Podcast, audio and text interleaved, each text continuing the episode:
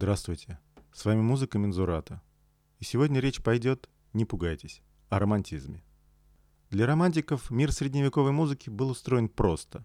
Есть церковная музыка, строгая и на латыни, и есть народная музыка, свободная и на народных языках, исполняемая бродячими музыкантами и ставшая основой последующей музыки.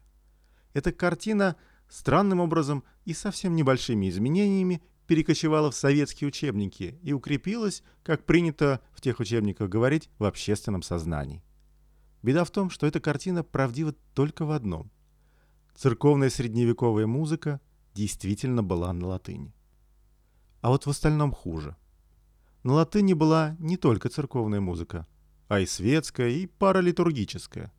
Но если о первой, о средневековой светской музыке на латыни учебники слегка упоминали – Впрочем, ставили ее в какой-то безумный контекст. А ее просто, чтобы вы представляли, о чем идет речь, сохранилось больше, чем трубадуров и мини-зингеров вместе взятых. То о паралитургической музыке, музыке с духовным, как принято сейчас говорить, текстом, но исполняемой не на церковной службе. Учебники не упоминали вовсе.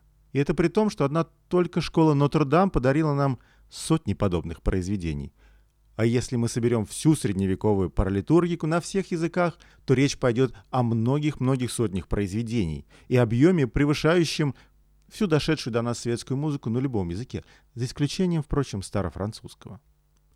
С народной музыкой вышло тоже как-то не очень. От всего периода раннего и высокого средневековья до нас дошло несколько песен флагелянтов, записанных немецким монахом во время Черной смерти середины XIV века. Их называют «гасли-лидер», но лишь в немногих старых учебниках они упоминаются.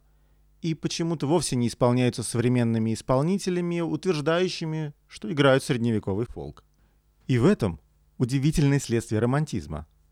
Интерес к романтическому образу средневекового фолка и отсутствие интереса к единственному, его реально сохранившемуся источнику.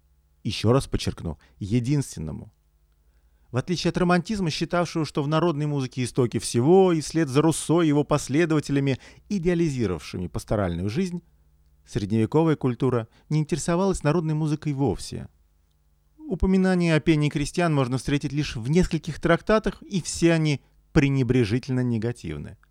То же самое с бродячими музыкантами. Они были, и ваганты были, да только та музыка, что им приписывается этими самыми учебниками, написано совсем другими людьми и исполнялось совсем в другом контексте, о котором романтики не знали.